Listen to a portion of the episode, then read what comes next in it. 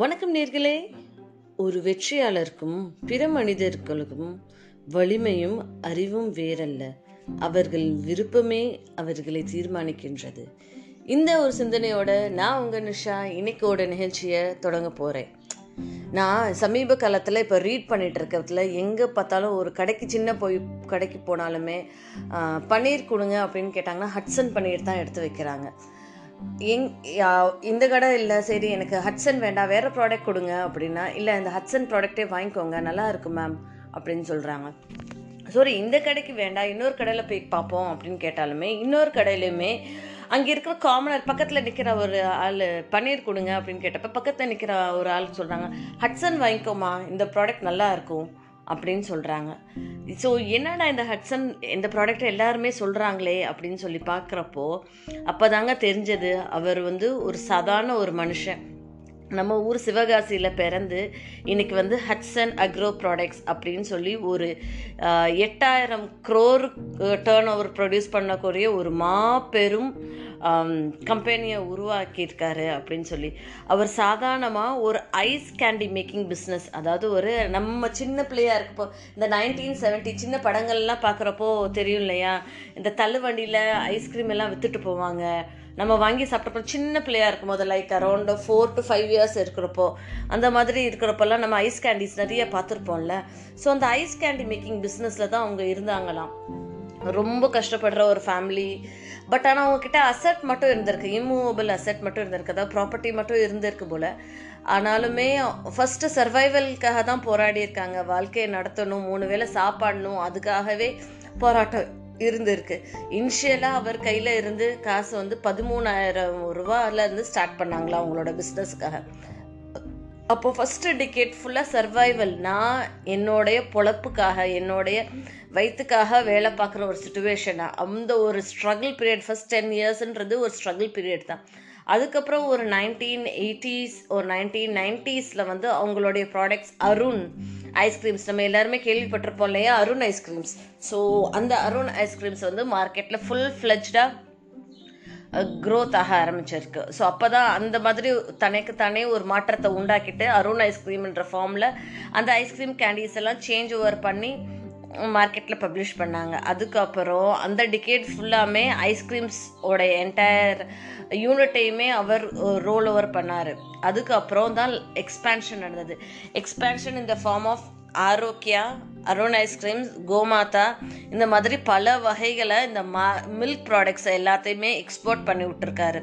Through out Tamil Nadu Kerala Andhra இதில் ஃபுல்லாமே இவருடைய மில்க் ப்ராடக்ட்ஸ் டைரி ப்ராடக்ட்ஸ் இந்த நேம் ஆஃப் ஹட்சன் அக்ரோ ப்ராடக்ட்னு சொல்லி எல்லா இடத்துலையுமே தன்னோட ராஜ்யத்தை தன்னோட கொடியை நிலைநாட்டிருக்காருங்க. சாதாரணமாக ஒரு ஏழ்மையான ஒரு குடும்பத்தில் பிறந்து ஒரு பதிமூணாயிரம் ரூபாவோட அவருடைய பிஸ்னஸை ஸ்டார்ட் பண்ணி இன்னைக்கு எட்டாயிரம் கோடி வரைக்கும் இந்த சந்திரமோகன் சார் வந்து எக்ஸ்பேண்ட் பண்ணி க்ரோ ஆயிருக்காரு. இவங்கெல்லாம் வந்துங்க நமக்கு ஒரு எக்ஸாம்பிள் தான் சொல்ல முடியும். பத்தாத குறைக்கு இந்தியாவில் மட்டும் இல்லைங்க. இவங்க வந்து ஃபிஜி ப்ரூனே இந்த மாதிரி இடத்துலையுமே தன்னோட எக்ஸ்பேன்ஷன்ஸை வந்து ஃபுல்லாக வந்து எஸ்டாப்ளிஷ் பண்ணியிருக்காங்க.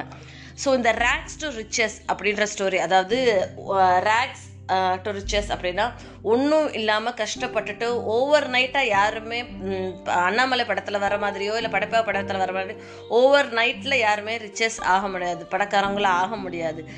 ரொம்ப சர்வைவல்காக போராட்டம் பண்ணி ஒரு அவங்க கிளியர் கட்டாக சொல்லியிருப்பாங்க. ஒரு கம்ப்ளீட் டிகேடே நான் சர்வைவல்காக போராட்டம் தான் இருந்தது. என்னோட செகண்ட் டிக்கெட் ஃபுல்லாக க்ரோத்துக்காக இருந்தது.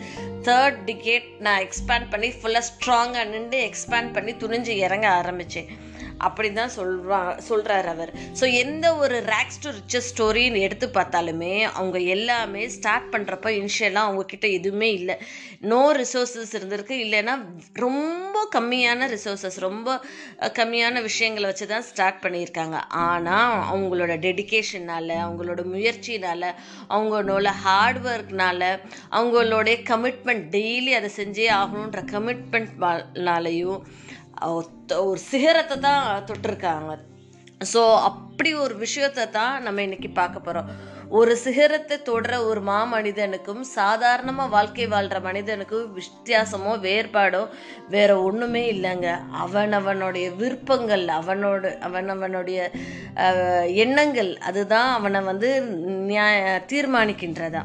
சரி ஒரு லீடர் அப்படின்னு சொல்கிறவங்க தான் வந்து ஒரு ஸ்ட்ராங்காக வந்து ரோல் ப்ளே பண்ணுறாங்க இவங்க எல்லாத்தையும் வழிநகர்த்து அஹ், கொண்டு போகக்கூடிய திறன்மை உடையவர் வந்து ஒரு லீடர் அப்படின்னு சொல்கிறாங்க ஒரு லீடர் எப்படி ரோல் ஃபார்ம் பண்ணுறா பிறக்கும் போதே அவன் லீடர் ஆறதில்லையே. அவனோட சந்தர்ப்பங்கள் அவனோட சூழ்நிலைகள் அவனுக்குள்ள அவன் ஏற்பட்டு ஏற்படுத்திக்கின்ற மாறுதல்கள் இது எல்லாமே சேர்ந்து தானே அவனை ஒரு லீடராக உருவாக்கிக்கிறது.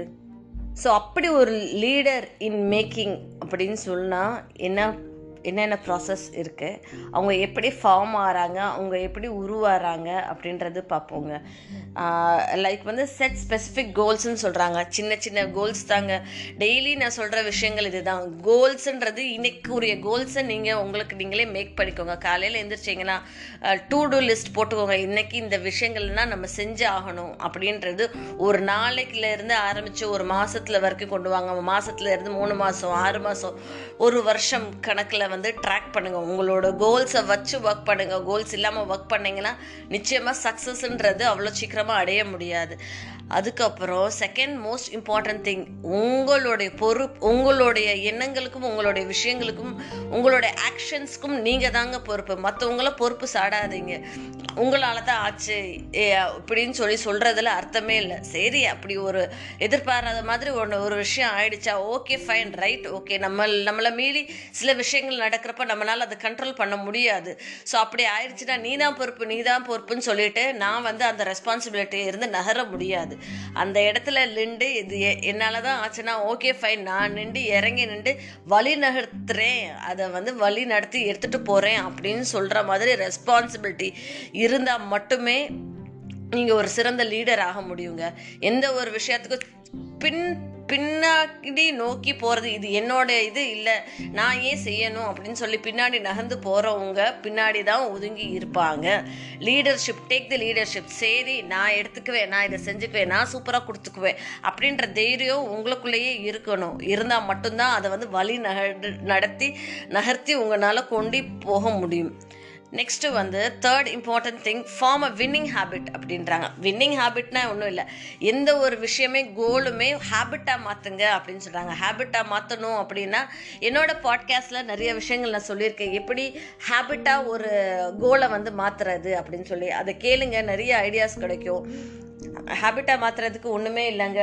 ஒரு ஃபார்ட்டி டேஸ்க்கோ இல்லை மினிமம் டுவெண்ட்டி ஒன் டேஸ்க்கோ நீங்கள் தொடர்ந்து ஒரு விஷயத்த செஞ்சுக்கிட்டே இருந்தாலே அது ஒரு ஹேபிட்டாக ஃபிக்ஸடாக உங்களோட சப்கான்ஷியஸ் மைண்டில் தானாக ரிஜிஸ்டர் ஆயிரும். ஒரு இந்த மாதிரி ஒரு குறிப்பிட்ட டைமுக்கு நான் இந்த விஷயங்கள் செய்ய ஆகணும் அப்படின்னு ஒரு இருபத்தோரு நாளைக்கு நீங்களே ப்ராக்டிஸ் பண்ணிட்டு இருந்தீங்கன்னா அது தானாக ஹேபிட்டாக ஃபார்ம் ஆயிரும். ஸோ அந்த அந்த கோலை வந்து நீங்களாகவே உங்களுக்கு நீங்கள் ஹேபிட்டாக ஃபார்ம் பண்ணிக்கோங்க. அடுத்த முக்கியமான விஷயம் பயப்படாதீங்க. தோல்வியை கண்டு பயப்படாதீங்க அஞ்சாதீங்க. ஒரு புதுசாக ஒரு விஷயம் செய்கிறப்போ நிச்சயமாக நமக்கு தோல்வி தாங்க இருக்கும். தோல்வி இருக்கோ இல்லையோ நாலு பேர் நாலு விதமாக பேச தான் செய்வாங்க. நீ என்ன இப்படி இருக்க? அது ஏன் அப்படி? இந்த மாதிரி நாலு பேர் பேசுகிறதுக்காகவே இருக்காங்கங்க. அந்த நாலு பேரை எங்கே தேடினாலும் அவங்கெல்லாம் கிடைக்க மாட்டுறாங்க நம்ம ஜெயித்த பிறகு. அந் நம்ம ஜெயிச்ச பிறகு அதே வாய் நம்மளை பா போற்றியும் பேசும். ஸோ அவங்கள பற்றியெல்லாம் கவலைப்படாதீங்க. நீங்களும் தோற் தோற்றுவீங்க அப்படின்னு சொல்லி ஒரு பயம் இல்லாமல் சரி ரைட்டு தோத்தாலும் என்ன? இது இல்லைன்னா பிளான் ஏ இல்லைன்னா எப்போவே பிளான் பி இருக்குங்க. நம்ம சந்திரமௌலி சார் வந்து ஐஸ்கிரீம் கேண்டி அப்போது அதுக்கு முந்தின காலம் வரைக்கும் ஐஸ்கிரீம் கேண்டீஸ் நல்லபடியாக போய்கிட்டு தான் இருந்தது.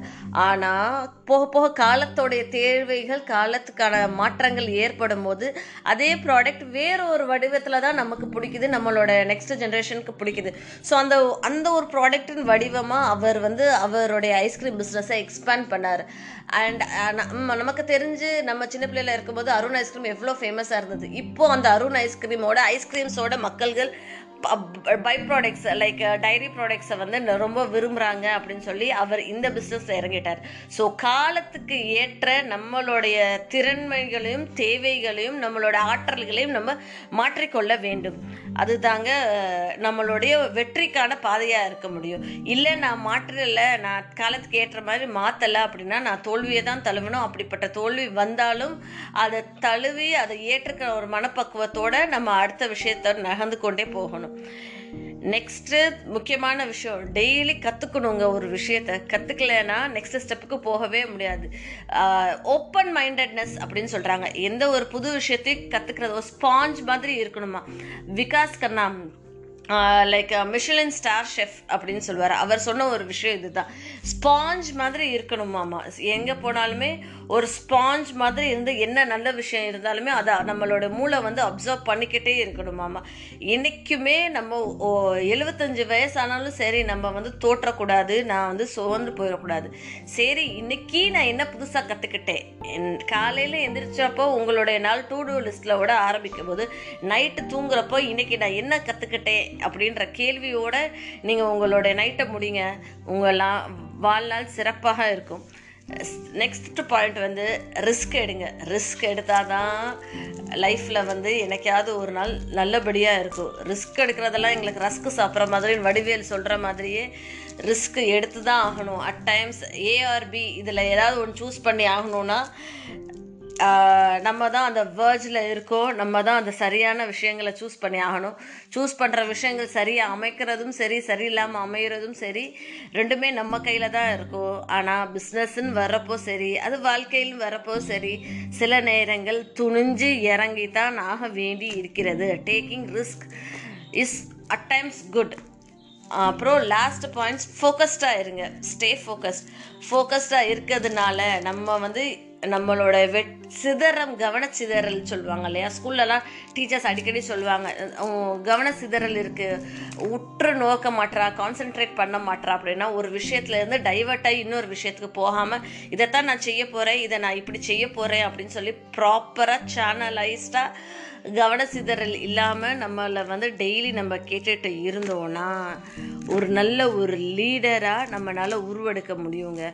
லீடர் தான் வழிநகத்து கொண்டு போகிறாங்க லீடர் தான் வந்து லெஜண்ட்ஸாக மாறுறாங்க. அவங்க தான் ஒரு லெகசியை லீவ் பண்ணிக்கிட்டு போகிறாங்க இன்னொரு ஃபோர்த் கமிங் ஜென்ரேஷனுக்கு சும்மா வாழ்ந்தோம் செத்தோன்னு சொல்கிறதுல அர்த்தமே இல்லைங்க. ஒரு லெகசியை லீவ் பண்ணிட்டு போகணும். நமக்கு அடுத்தது ஆஹா இவங்களா இந்த விஷயத்த செஞ்சாங்க அப்படின்னு சொல்லி காலங்காலம் நம்மளோட பேர் நிலைநாட்டிட்டு போகணும். அப்படி நிலைநாட்டுறதுக்கு தேவையான விஷயங்கள் தான் இது. ஸோ ஐ ஹோப் இந்த விஷயங்கள்லாம் உங்களுக்கு ரொம்ப யூஸ்ஃபுல்லாக இருக்கும் அப்படின்னு சொல்லி நம்புகிறேன் இந்த ஒரு சிந்தனையோடு நான் உங்கள் நிஷா விடைபெறுகிறேன். தேங்க்யூ நன்றி.